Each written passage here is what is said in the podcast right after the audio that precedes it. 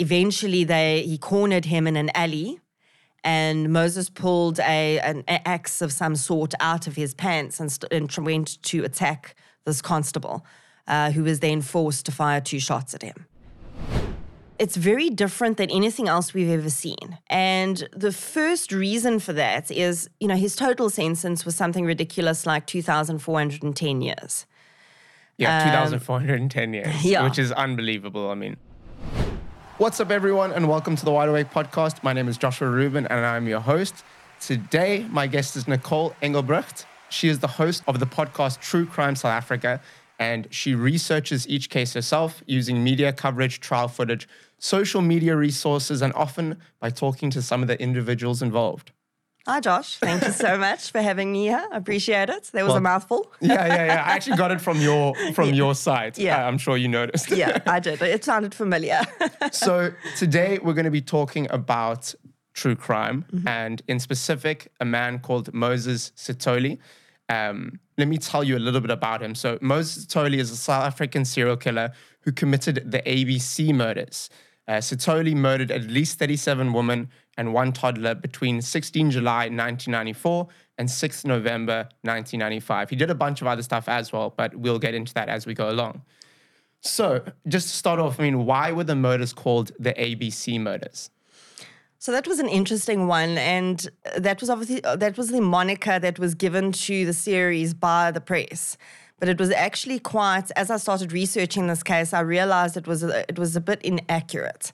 So ABC stands for the areas that Moses Sithole killed in.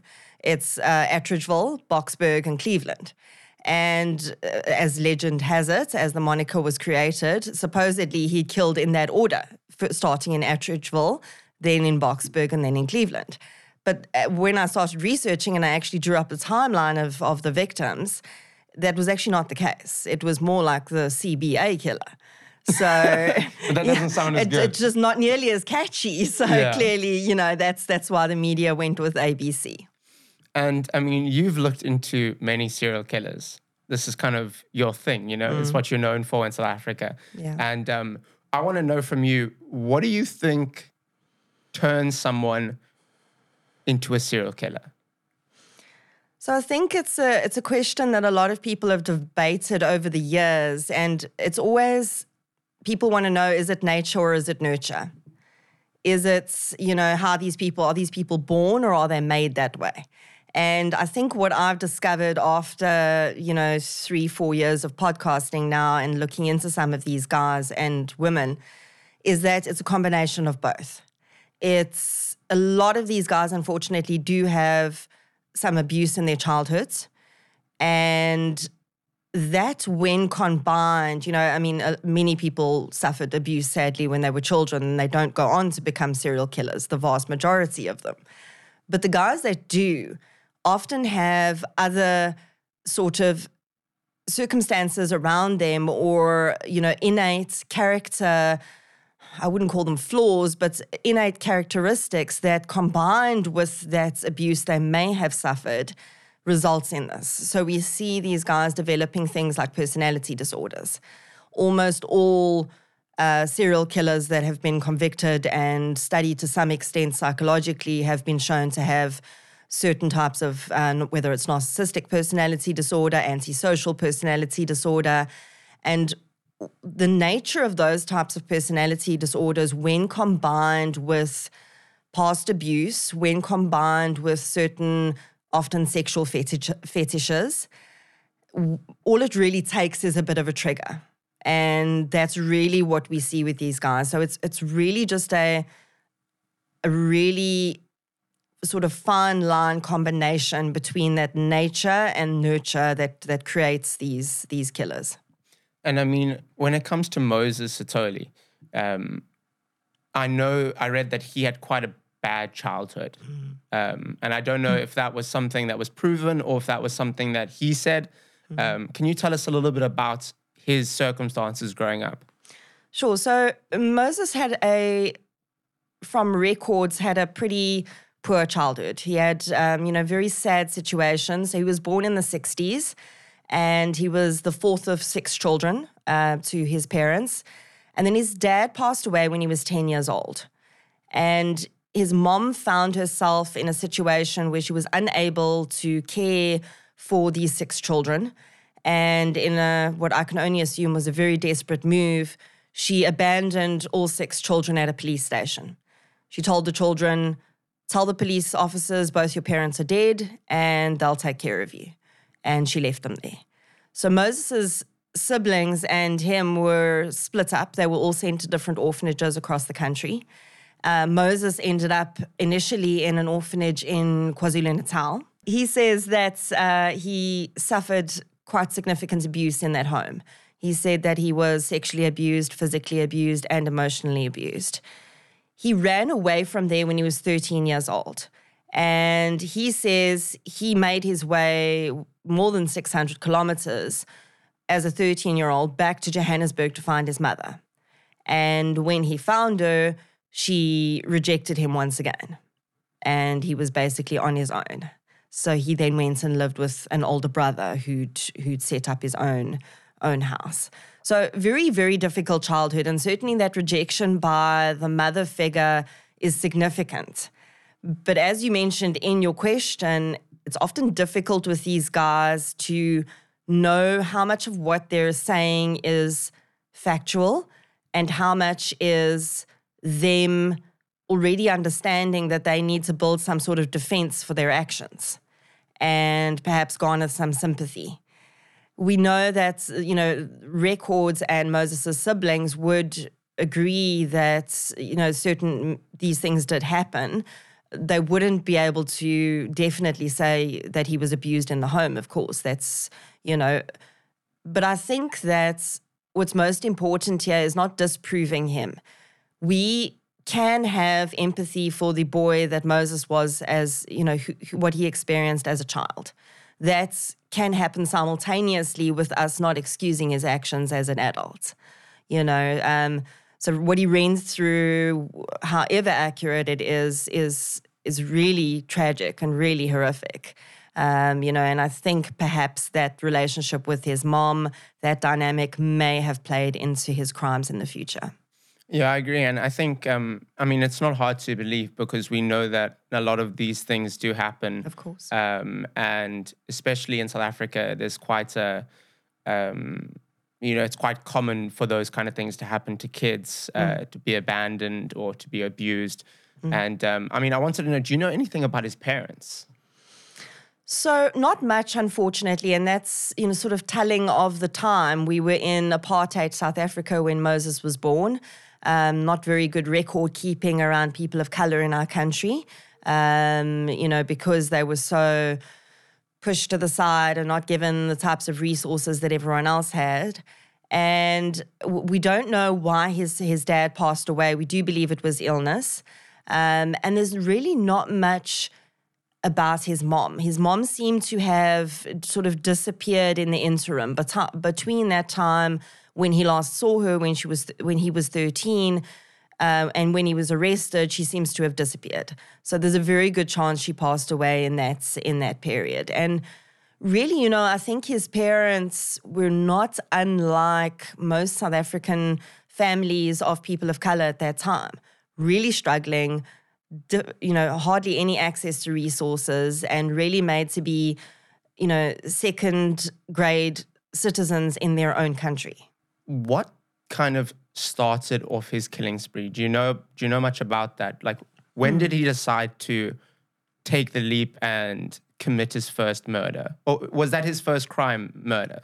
Uh, when he was 23 years old, he committed what is on record as his first rape. So he started, as many of these sexually motivated serial killers do, he started with rape and escalated to murder. And for Moses, the way that went was by the time he was imprisoned for the first time in the mid 80s, mid to late 80s, he had raped three women, but only his third victim had actually opened the case. Again, um, you know, a sign of the times. These were all black women who did not feel comfortable coming forward to the police with their cases. So the third young lady who was raped by him opened a case and he was arrested, tried, and convicted. He was sentenced to 10 years in prison. And Moses maintained, and even up until his, his second arrest after the murders, that he did not rape that woman. And he he then, in his mind, this so-called unjust arrest and conviction became his his almost his driving force. While he was sitting in prison, he ended up serving seven of the 10 years. And while he was sitting in prison, this almost started brewing inside him, this anger toward women. So, this is how Moses describes it. He describes everything he did after he was released after prison, uh, from prison for his first conviction, was because of the single victim who he claims and you know uh, wrongly accused him. And really, that is not true because if we look at what he had done to his first three victims, there were already signs that he was escalating to murder. The three women gave identical, you know, the, the first two, even though they hadn't come forward at the time when he was arrested after the murders, they did come forward. And they gave almost identical accounts of what he had done to them. And many of the things that he did in those rapes, he repeated in the murders. So there was very clearly a cycle building up there. And, you know, he maybe felt better blaming you know, his third rape victim for his eventual crimes, but really that was very clearly not not what happened. And I mean, how would he lure these women? How would he get them to trust him and come with him? Was he having like romantic relationships with them already, or was he kind of luring them under false pretenses? So it was a range of things, but his main modus operandi was a a tactic that many South African serial killers use, and it's actually quite unique to South Africa. It's it's unique to sort of countries where the unemployment rate is very high, and that is these fake job offers. Because there are so many people who are desperate and looking for jobs, it's far easier to get someone to go with you because you know if if there's a a possibility that they could be offered a job, they're, they're willing to risk it. And that is how he started luring his victims. There were the occasional victims that he had some sort of personal connection to. Uh, one of his rape victims in the beginning was the sister of his girlfriend, for instance. Um, you know, and with occasionally he would get close to these women, but that happened very rarely. So, you know, he was quite smart in how he went about, he approached strangers. And for the most part, um, you know, there was a bit of build up in the in the days before. So he would make contact with his victim often, and then he would set up an appointment. So it wasn't, you know, walking up to someone in the street and saying, "I've got a job for you, come with me." That did happen on occasion, but the vast majority there were multiple points of contact. Um, you know, he would uh, meet them, offer them a job, set up a, a time and day. And that also made his victims feel more comfortable because this man wasn't dragging them off to a felt there and then. He was setting up an appointment with them. And he was well dressed, he was well spoken, he was charming, and all of these things. So that was really how he managed to lure so many women. And I mean, the organization he had was fake, right? Mm, um, and it was called Youth Against Human Abuse. So I think from what I read, it this fake organization uh, focused mainly on child abuse. Hmm. And um, do you think that he decided to do that because of uh, the circumstances he had growing up? It's entirely possible. Um, you know, that may have been in his mind, but I think the fact that we know that he'd set up this, that this organization wasn't real. So, you know, it was an organization in name alone that allowed him to get access to places where women predominantly worked. And that was that was one of the, the, the ways he used the so-called organization was to get access to creches, to um, you know all sorts of organizations like that where he knew women worked. And then on the other side of that, he used it. I mean, he had letterheads drawn up, and you know he was he was quite this advanced. yeah. yeah. he was quite advanced in this ruse. uh, which makes sense, you know, why so many victims fell for it. And that just gave him this added bits of credibility to show, you know, his his victims, well, here's the organization that I've got. I want you to come work for them. You know, so that's really where, you know, I guess in in his mind it may have had some link to his own abuse. Um, but I really do think that that organization was just a tool for him. And also, it's like you kind of wouldn't think someone is up to anything sinister, mm. you know, if they're kind of advocating for mm. um, child abuse. Sure, it's it's the best place for predators to hide, and you know that's where many predators hide. Unfortunately, is between the you know behind the guise of being the um, you know the NPO and fighting for children and mm. all of mm. these things. So yeah. And I mean, is there any information about his life at the time? So during these killings, they, they spanned roughly a year, right? Mm. Um, and in that time, I mean, he killed, I think I mentioned 37 people. Correct, yes. Um, what was he doing at that time besides for, uh, obviously, mm. his, the attacks? So he was living with um, his wife slash girlfriend. Um, he'd, he'd had a daughter with her and he was living with her family. He was initially helping her brother to work on cars. Her brother was a mechanic. And at one point, he said to them, you know, this was just before he started his murders, um, when he was released from prison, because his, his wife had actually met him in prison. Uh, she was visiting her other brother who was in prison, and she met Moses while he was serving his, his rape charge. And um, so he'd he'd moved in with them after he'd he'd left, uh, got out got out of prison on parole, and helped with the cars for a little while, and then said, "Okay, we've we've got a child now." Um, and it was interesting how the beginning of his murders almost seemed to coincide with his child being born, which is quite a stressful event, and we know sometimes serial killers are triggered by stressful events in their life. And what he would then do was every single day he would get dressed up. He would, you know, um, put on his smartest pants, his smartest button-up shoe, uh, shirt, take a newspaper as though he was going to look at the classifieds, which is how everyone found jobs at that time, and leave the house. And he would be out job hunting the entire day. And what he was really doing was hunting for victims. And at one point, he did actually get a job. He was working at a gas company in uh, Pretoria. And at that time, we see his, although that whole ABC moniker doesn't include the Pretoria area, there were actually many victims in the Pretoria area. And that happened while he was working at this gas company in Pretoria. When it comes to the murders, how would he kind of kill his victims? So his method of choice was strangulation. Um, he would tie the women up in very specific ways.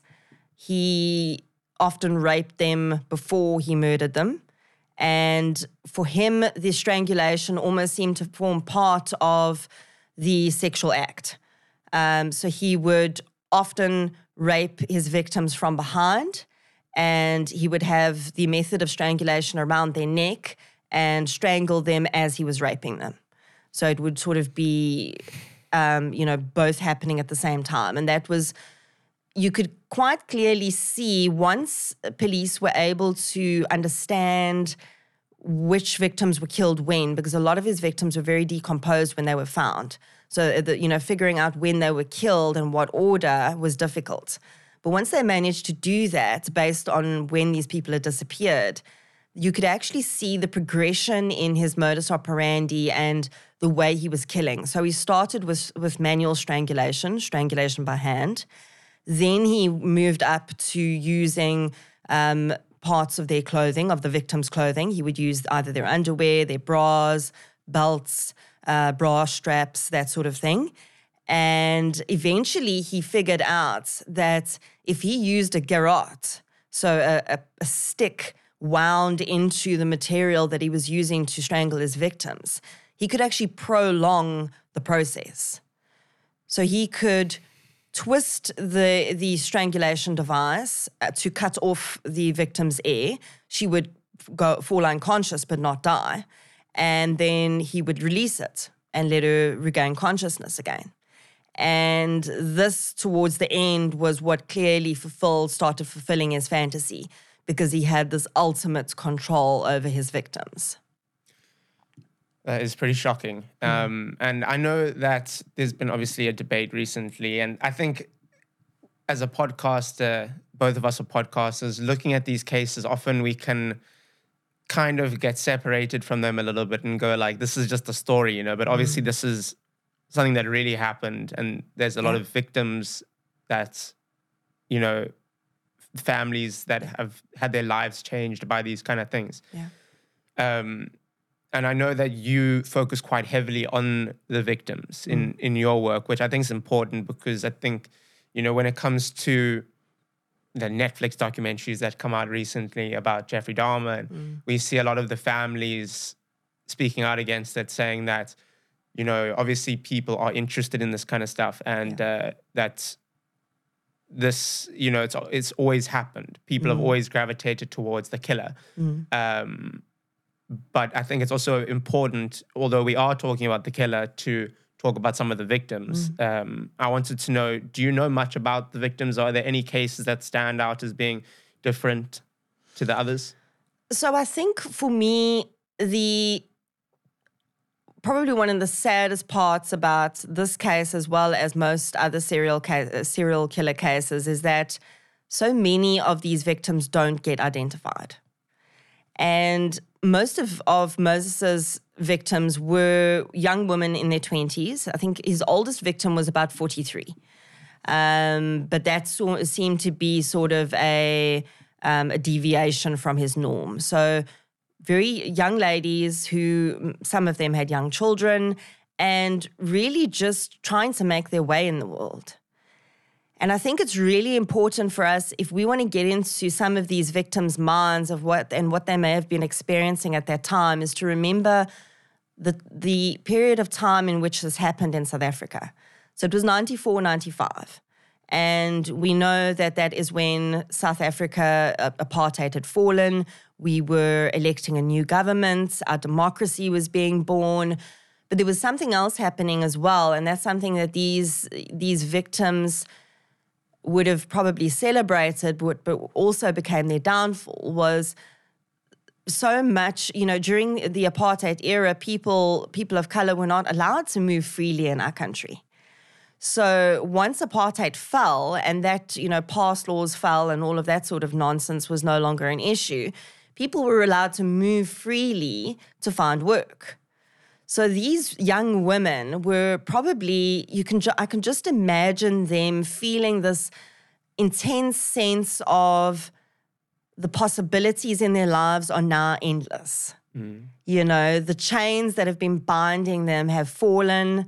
They have are now able to move in society, you know, as the, freely as they should be, and go and look for work. And you can just you can almost imagine that sense, you, that palpable sense of, you know, now is my time, and I think for each one of these numerous victims, and I do personally think there's more more victims than than we were recorded for him. I think I read that he claimed that there was double the amount of yes, victims. correct. Yeah. So I think that the fair amount is probably halfway between that. I would say he was closer to about 50 victims. Um, but you know, we can't prove that. You know, but and I think that's if we want to put ourselves into the the minds of of each of these victims who all had a name and not all of them got their names and identities back. They set out that morning from their homes with the hope in their heart that this was a new South Africa they were entering into. They were About to get a job, about to get a job, about to, you know, be able to feed their families. The world was their oyster. And then they came across this predator who, in their last moments, and sometimes it's very difficult to put yourself in that victim's shoes in their last moments. But the horror that those women must have been experiencing in those last moments of what he was doing to them. You know, it's there there is no amount of prison time that will ever validate what those victims and their families experienced.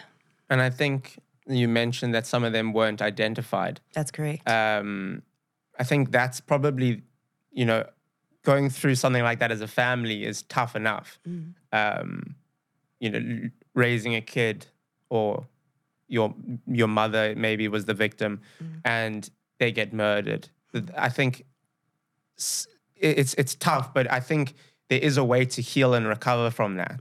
Um, but I think when a body is never identified or you don't have that kind of closure of Yeah. burying your loved one, um, that sometimes can be almost the worst part of always it, it's always open ended. Absolutely. It's like, yeah. was she a victim or wh- where did she go? Did she abandon me? Um, Absolutely. has Yeah. has any of the family spoken out about their experience? So not in this in this specific case, but you know, I have had the pleasure of connecting with many victims' families through my podcast journey and victims of missing people. You know, some who have been missing for 15, 20 years. And it's exactly what you describe, you know, that it's almost knowing what happened is horrible and terrible, but not knowing what happened and that daily, you know, wrenching feeling of should I be searching or am I wasting my time? You know, that is almost worse than knowing that your loved one was murdered. Mm. You know, it's it's a complicated grief because these people don't know if they can grieve. They don't know if they can move on. If they do move on, they feel like they're letting their loved ones down. You know, so I can imagine that those families who sadly still to this day, I think there were four or five victims that were not identified. Um, they they still wonder. They they you know, and that has a generational impact. You know, it's not. It doesn't just stop in that you know that time when it happened in a family. It that those ripples pass down generations over and over and over again. Um, you know, so really the the horrible acts that he committed are, are probably still impacting families today. he wouldn't just leave it there a lot of the time. Uh, I heard that he would often taunt the victims' families. Um, I heard that one of the, the ways he would do that was by phoning them. Um, was that the only way, or So he he did f- phone a few of the families on occasion, and these were often the ones where he'd had multiple contact points with the victims. So he'd phone them on their cell phones while they were at home or on their the house phones.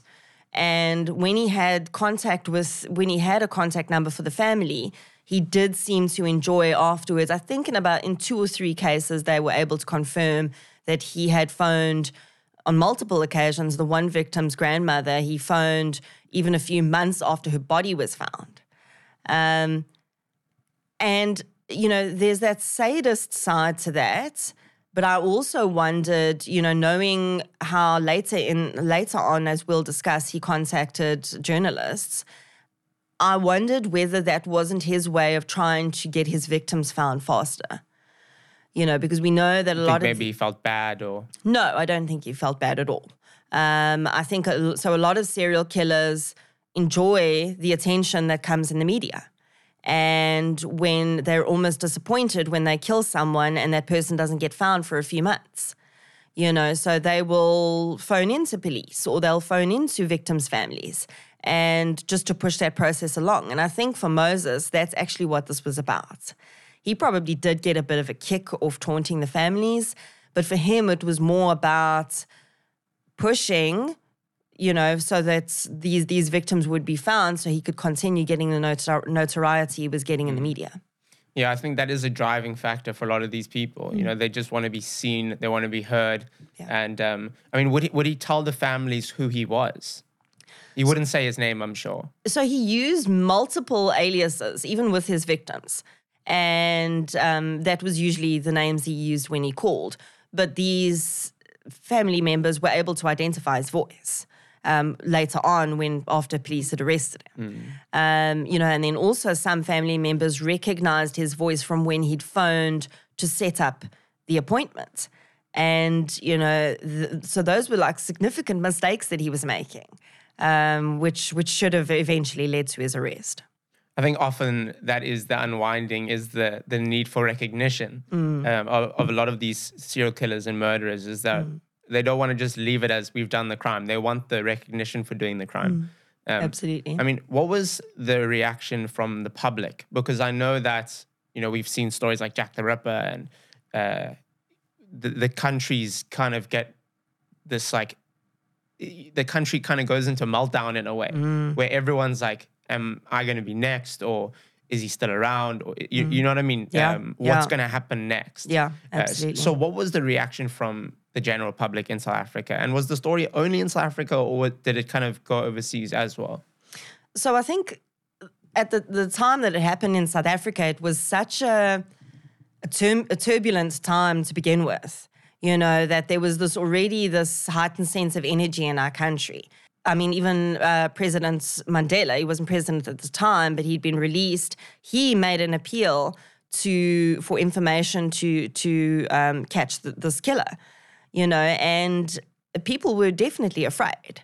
Um, I think the mistake that people make, though, and that was certainly there were certain sectors of our population who believed, okay, well, it's actually not my problem because he's only killing certain types of women. Um, Because most of his victims were black, or all of his victims black were black females, women. Yeah. correct, yeah. And, you know, so white females, white males, black males may have been putting their guard down. And that is a very big mistake to make in, in serial killer cases because, especially in South Africa, because we've been taught this idea that everyone go that serial killers always go after the same type of person and that is not always true. Often it's an opportunity thing. Um, moses did but you know there are many serial killers in our country that have targeted men women of all races of all ages you know so really at the time it was, it was definitely a sense of fear but I also think that there was so many things going on at the time that this only really came into the public consciousness when he was, you know, up to 20 victims already, you know, um, and that also spoke to the fact that we were still very much in a place in South Africa where a black female being killed would not make news. Yeah, I think it, it does say a lot about the place we live in because 100%. I mean, most of these stories like that I see on Netflix and all these documentaries, you know, Mm. some of these guys get two murders in, and the whole country knows about it. Yeah. Um, They they find the pattern between the two and the link. And I mean, I think most of the most famous serial killers in the world didn't have close to the amount of victims that he had. Um, which I Mm. Think in South Africa, places like South Africa, it can sometimes fly under the radar because Mm. of, you know, in, in townships, I know that a lot of the crimes don't go reported. And um, a lot of them kind of, even when they are reported, they're not really paid attention to. Correct. Absolutely. And I mean, we know that still happens today, and even worse, you know, the situation was even worse in 1994. You know, the, the SAPS had was making a shift from being a force, which was really targeted against people of color in our country, um, to now having to make the shift to you are a service who has to serve every South African. You know, and that was that was a big shift for many many police officers. You know, um, while there certainly were cases at that time where people of color were murdered and great work was done, um, we cannot deny that Moses Sithole and many of the serial killers in the early 90s got away with their crimes for far too long because they were targeting people of color. How was he eventually caught? So Moses started he started contacting journalists. He contacted a journalist, Tamsin De Beer, and started having long, winding conversations with her, which he seemed to love. And the cops were hoping that they could use this to try and set up a sting. Uh, but at some point, Tamsin said something that he didn't like, and and that that sort of conversation ended. How it eventually ended up happening was they he had contacted his sister, so they'd identified. They knew they had a name, they had an identikit. They just couldn't find him. Did he tell Madison his name? He did not. No, Tamsin. Tamsin, yeah. So no, he did not. So they had what they had done is um, through all of the victims giving evidence about this this organization and uh, places that he had told, just little snippets of information that he had told people. Uh, the task force actually did quite a good job of putting together all of these pieces and saying, okay, this guy we know was in prison for rape during this period. He stays in this area, and they, they eventually narrowed it down to Moses Sithole. And um, so after he he'd contacted Tamsin De Beer and and that had sort of fizzled out, very soon after that, he contacted his sister because now he knows the cops are after him. So he's on the run. And contacted his sister, clearly still thinking that his sister would be on his side, even though he's already killed more than 30 women, and asked his sister to please arrange a gun for him and because he needed to protect himself. So he set up a, a meeting place with his sister just outside a factory, and the sister went to the cops. So the cops set up a sting where they put a constable uh, undercover in the security hut at this factory where they were meeting. And um, as Moses arrived for this meeting with his sister, they they sprung on him. He ran, and the constable gave chase.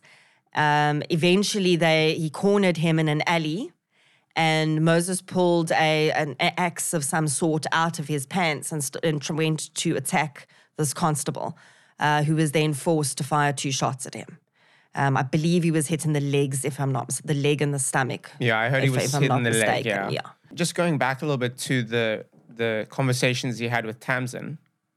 Tamsin, right? Tamsin, correct? Yes. I keep Yeah, forgetting. That's okay. Uh, so when it comes to conversations with her, what kind of things would he talk about, and were the conversations ever recorded?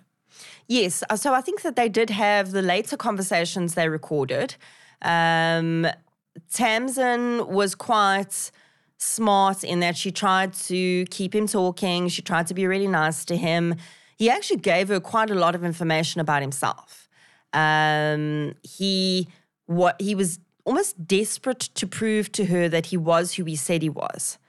And um, you know so he would give her information about his past where he'd lived you know his his rape convictions.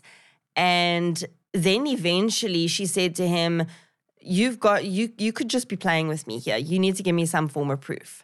So he actually gave her the location of a victim that the police had not yet found. And that was how they knew that it, it most certainly was him, although they'd already already suspected that. Um, they went to this location and found the victim he was he was referring to. And I, I don't know if she was is still alive to this day. I'm Um, not sure. oh, so I was going to ask if you've Mm. ever spoken to her. No. So when I was researching the case, I found a couple of documentaries where she'd spoken about her her time. I would I would assume she would she should still be around. She's she was relatively young. Um, so yeah, and, and she she spoke about the sort of surreal idea of you know she was I, think, I think on the day that the call, the first call through came through she wasn't even supposed to be there. She answered someone else's phone. And the minute he heard that it was a woman um he latched onto her. And when she started to realize okay this is actually quite a big story you know she continued on with the the, the, whole thing and and luckily reported it to police because there was another journalist that he contacted that did not tell police that he'd contacted them. Because they wanted the story. Yeah, so he was trying to do a scoop and actually arranged to meet Moses. Um, luckily, Moses, for the, that journalist, Moses didn't pitch. Um, but thankfully, Tamsin was was wise enough to let Saps know. Journalism is a funny Mm. thing because it can like how far do you go for a story Mm. and uh, in that case i mean that's i mean that's unbelievable I, Mm. i've known people like i've done things as well where you kind of you really want to hold on to a story or you want to be the only person to have that story Mm. but to go that far and withhold that information knowing that there's potentially a lot more people that could die Mm. if he doesn't get arrested is just uh, ins- insanity Yeah, it's it's completely unethical in my opinion. Yeah, Um, 100%. yeah, it's people's lives. They're just not. You're not just putting your life at risk. You're putting. There are other women that will die if you if you don't you know say something. It's- It's completely unethical. when it comes to his arrest again, so he was apprehended after being shot. Um, I know he was then taken to hospital and he was found to have uh, HIV and TB. Um, I mean, do you think he was trans that was transmitted from his parents at birth, or do you think he got that from the assaults on his victims? So it's believed that he got that. Um, so one thing that I, I failed to mention about his um, f- first period in prison was that he was he claims to have been sexually assaulted in prison, um, and it's believed he either contracted it there or he contracted it in his in in his initial rapes. Um, sadly, he, he actually was aware of his HIV status. Um, he did not inform his wife of his HIV status, and he gave her uh, HIV as well as well as their daughter. Um, so that's, as far as I'm concerned, another two victims. You know, I think, I mean, if he'd had, he had to have caught it, um, you know, sort of during that prison period or just before that, because we didn't have antiretrovirals in South Africa for a very long time. And if he'd had it since a child, he probably would not have lived to that age. Mm. So it had to have been either his initial rape victims or he contracted it in, in prison. prison. when he was sexually assaulted himself. So one of the, the things that I heard was that there was a detective called Piet ba- Byleveld. I, I, we mentioned this before, but I someone should cut up all of the times that I get names wrong and just put it on YouTube or something.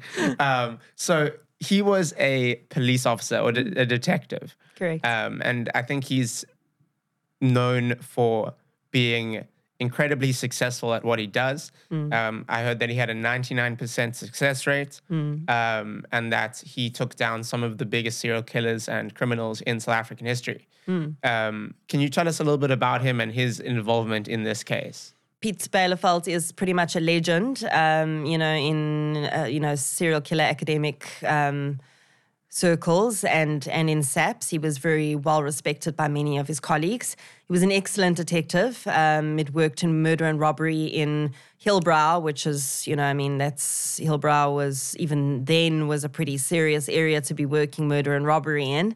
And he earned himself this reputation of almost the, you know, like serial killer whisperer because he just had this knack. He was like, he was a really down to earth guy. And he had this knack of getting into the minds of serial killers and almost making them his friends um, to a certain extent. You know, so he, where he was really, really good was in those post arrest interviews where they know this guy is the, the, the serial killer suspect and I just need to get him to admit it. And someone to break them down and that's kind of it. make them feel comfortable. Yeah, 100%. And that's exactly what, you know, through lots of, uh, you know, different and strange means. I mean, one serial killer, Piet Byleveld, had a bra with on the side of the road when he was bringing him back, you know, from uh, KZN to Johannesburg.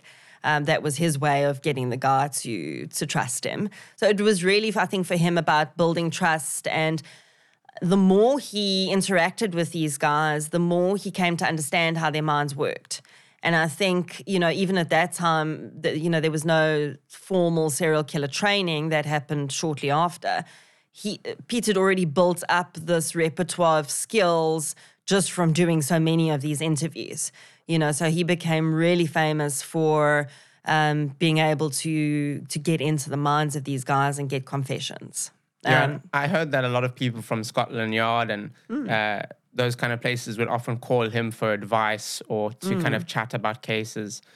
So certainly, um, Piet Byleveld, as well as um, Micki Pistorius, who was the head of the um, investigative psychology units at the time. Something you know interesting that a lot of people don't know about South Africa is with this rise of serial killers that we had in the early 90s we were either going to get totally overridden by these serial killers or we were going to build one of the best serial killing uh, serial killer finding machines in the world and that's exactly what we did. So south africa's investigative teams and skills and knowledge in terms of tracking and arresting ser- and identifying serial killers it are really we're some of the, we are one of the best in the world um, the FBI, um, as you said, Scotland Yard. Many of those organizations contact South African, um, you know, investigators like Byleveld, um, Micki Pistorius, Gerard Labuschagne when he joined to get advice on how to to run these investigations because we had to be really good at it and we, we became really really good at catching serial killers And how do you think we became good? Because we don't have the resources that Mm. the FBI, Scotland Yard, we don't have those kind of resources. Um, so I think when it comes to South Africa, you have to almost rely on just pure investigation Mm. because you know we don't have drones flying up in the air. I don't know if we have access to satellites or that kind of stuff. But um, what do you think made the detectives so good at what they do? So I think it was a few things, and one of the things that we that is actually a huge benefit to our law enforcement in South Africa, if we compare ourselves to a country like America, which we always look to as the gold standard of sort of investigation. In America, their law enforcement departments are completely separate. There's no connections between any of these um, departments. So serial killers in America will kill in one state, dump in another state, and get away with it. Whereas in South Africa, all of our entire country falls under the SAPS. It falls under one office. So, So SAPS is South African Police Service. Correct. Just for the people that are watching that aren't from South Africa. Thank you. That's correct. Yeah, South African Police Service, and um, so there's a- a lot closer sharing of information. You know, and that's uh, often what we see in a lot of these these crimes is even though these guys do concentrate on areas, they will sometimes kill in different provinces, different towns, that sort of thing. And it's always this close sharing of information between SAPS officers that ends up being a benefit to us. So I think that's one way that we were able to do this. Mm. I think a very clever move, which a lot of other countries sort of did after us, is set up the investigative psychology unit. And that is, you know, recognizing that there are crimes that are not motivated by money and there are things that make those crimes different. And, you know, then we had uh, Micki Pistorius, who was our country's first profiler, and she was trained by people from the FBI. And she ended up, after all of this knowledge that she gained, training some of their guys as well. You know, so that was a big move in South Africa's sort of successful investigation of these types of crimes was setting up that investigative psychology unit. And as much as we, I mean, in 1994, we were still pretty behind on the DNA front. Um, you know, even now we are pushing to get DNA databases going and active and all of that. So it's really interesting how our the people in our country who are committed to solving crime were committed to gaining that kind of knowledge. And that knowledge sharing that happened i think that was really the biggest thing that that helped us to become you know one of the best nations on earth at, at solving these crimes. And getting back to Moses, um, so after he was arrested and shot and put into hospital, um, I'm sure a trial ensued. And uh, after that trial, he was sentenced. Can you tell me a little bit about his sentence and um, how long he was sentenced for? So it's an interesting sentence because the death penalty had just fallen when Moses Sithole was went to trial. And we know the judge said in his in his judgments in passing down sentence that if he had still had access to the death penalty and as a sentence, he would have no problem sentencing Moses Sithole to death. And the South African law, law, you know, our, our criminal law system has changed so much since the early 90s that his sentence is almost it's it's very different than anything else we've ever seen. And the first reason for that is, you know, his total sentence was something ridiculous like 2,410 years. Yeah, 2,410 years, Um, yeah. which is unbelievable. I mean, which is you know and and that is accumulation of all of his victims. Um, you know all of the the separate number of numbers of years he got for each victim. Fair enough. But in south africa we don't serve our sentences um, con- concurrently. consecutively we we Yeah. could we serve them concurrently no, I think it's the other way around. No. Or is it in this case, it was the other way around? Yes, so that yeah. So Okay. in this case, in this case, it was the other way around, and that's why Moses' sentence is so strange, because in most other ca- in in almost all other cases, a criminal is given a life sentence of twenty five years. They will serve twenty. They, they will serve their time, even if they're given multiple life sentences, they weren't they weren't they won't serve 25 years and then start their new sentence. Mm. They serve it all at the same time. Whereas in Moses's case, the judge's judgment almost made it seem as though that would not be the case, and that seems to have stuck. Um, you know, he gave him a non-parole period, which is another aspect of, of law, which is interesting, of 800 years or something to that effect. He could only apply for parole after 800 years. And that's another thing that's interesting about how they sentenced him is although judges do have the ability to recommend a non-parole period, that actually means nothing when they once they, they go under the Departments of Correctional Services um, that ruling sort of falls by the wayside, mm. and the two thirds of the sentence ruling comes in, which is Department of Correctional Services. So Moses' sentence was quite weird. And look, even if he had been sentenced under the way we sentence today, with him having to serve, you know, um, concurrent sentences, there's a very slim chance he would ever get out of jail. Um, but I do think that Moses' sentence and the way the judge structured that was a flash in the pan and probably something we won't ever see again.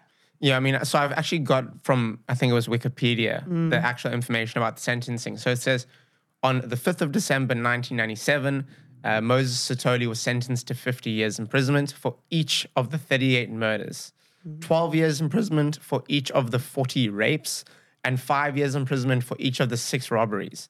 A judge observed that Sithole would be required to serve at least 930 years before being eligible, eligible for parole, making him eligible for parole at the age of 963. I mean, that is. Uh, yeah. That's um, crazy. Yeah. And, you know, it's very deserved, though. Very deserved. And I think, um, you know, it was something the public would have wanted to hear. Um, I think that if, you know, today we have the Minimum Sentences Act, um, which makes, uh, you know, we've got life sentences that are very different from how things were structured then. And really, you know, our sentencing today ha- actually has more teeth than sentencing then. Um, a lot of the crimes I've seen in the early 90s, not not the likes of Moses Sithole, but they were really short sentences. Um, you know, whereas today we would see people being given life sentences. Back then, they were given ten years. You know, and they were back on the street in five. Mm. Um, you know, so I think the Minimum Sentences Act has really um, been a benefit to South African, you know, society. Um, but yeah, certainly, I think Moses' sentence will go down in history as one of the the the biggest, probably. One of the longest ever. Yeah, yeah. I'm yeah. sure it's the longest in South African history. Uh, absolutely, yeah. Um, longest cumulative, and certainly the longest period that a judge has said um, he would get non-parole for. And what prison was he put into? So he was originally put into Pretoria's CMAX prison. Um, and then at some point he was moved to Mangaung in uh, Bloemfontein, which is also a um, a maximum security prison. And he was very angry about that because he said that that stopped him from being able to see his family. And he tried to take the Department of Correctional Services to court and all sorts of things. Um, but to my knowledge, he is still in Bloemfontein. So he is still alive? To my knowledge, yes. Um, I'm pretty sure we would have heard if he had passed away. Um, unfortunately, it's very difficult in South Africa, you know, in America, you can go online and see where any offender is in the system. Mm. Uh, we don't have access to that information in South Africa. You have to know where the prisoner is in order to phone, hopefully, have the phone answered, and eventually find, and you have to have the inmate number to find out if an inmate is imprisoned in a specific prison. When it comes to his imprisonment, has there been any updates on him? The one that stands out in my memory was I think just uh, it was actually just after he was sentenced. So I think it was 97, 98. And a journalist decided that she wanted to write a book on his crimes and his life. And he had been turning away journalists left, right, and center. And for some w- reason, well, I think I, I very well know the reason. The the journalist that contacted him was a black female, and he agreed to see her. Um, this journalist went and sat down with him and started this project, uh, this book. And very soon she started to realize that she was in way over her head. Uh, he started sending her so that so because she couldn't always go to prison, she'd given him a postal address so that they could communicate by by letter to help this process go along quicker. And he'd started sending her really, um, you know, controlling letters where he, he just showed his manipulation. And she felt controlled by this man, even though he was in prison. Um, you know, so the, at that point she ended the project, and and that was it. Um, and I think that was that was pretty much the last I saw of him in the news. Um, it's quite surprising that he's been so quiet, actually. I know that you spoke to one of his pen pals. Mm. First of all, I find it insane that anyone can just write into a serial killer mm. and have them respond to you. Yeah. Um, I find it such a strange thing. Mm. Um, what did she have to say? And I think that a conversation around why people want contact with killers mm. and why people are sometimes attracted to serial killers. I mean, mm. Before we get into the pen pal, why do you think that is? Why do you think people are so fascinated and kind of find them attractive? Mm. So I think that's, you know, the, fascination around serial killers has always been there. Um, and some people tend to think it might be cool to be able to send a letter to them and see what they say back. But the truth is that you're you're communicating with a person who doesn't think on your level. They think on, you know, you're not you're not communicating with a buddy. You're communicating with a person who sees you as a resource. Um, that's all they see you as. They don't see you as a human being to communicate with and have lovely little letters with.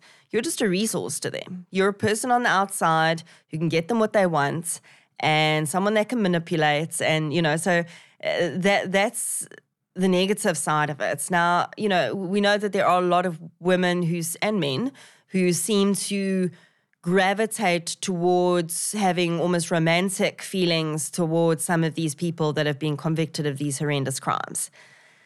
And often those people come from abusive childhoods themselves, um, or they've been victims of, um, you know, domestic violence situations and things like that. So there is already a mindset there of being a fixer, of being the person who can help this this man who is lost his way and you know so there, there's certainly a psychological element to it mm. i don't for a minute think that it's women that, you know, there may be a few that get off on this type of thing that think it's, you know, attractive or sexy that someone, that a man has raped and murdered 40 women.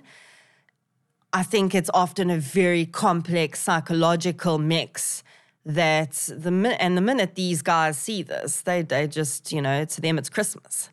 Um, you know, here's this woman, or if it's a, ma- a female offender, this man, whatever it may be, that I can control. And they're already in a controllable state, you know. So I think that's why a lot of this happens.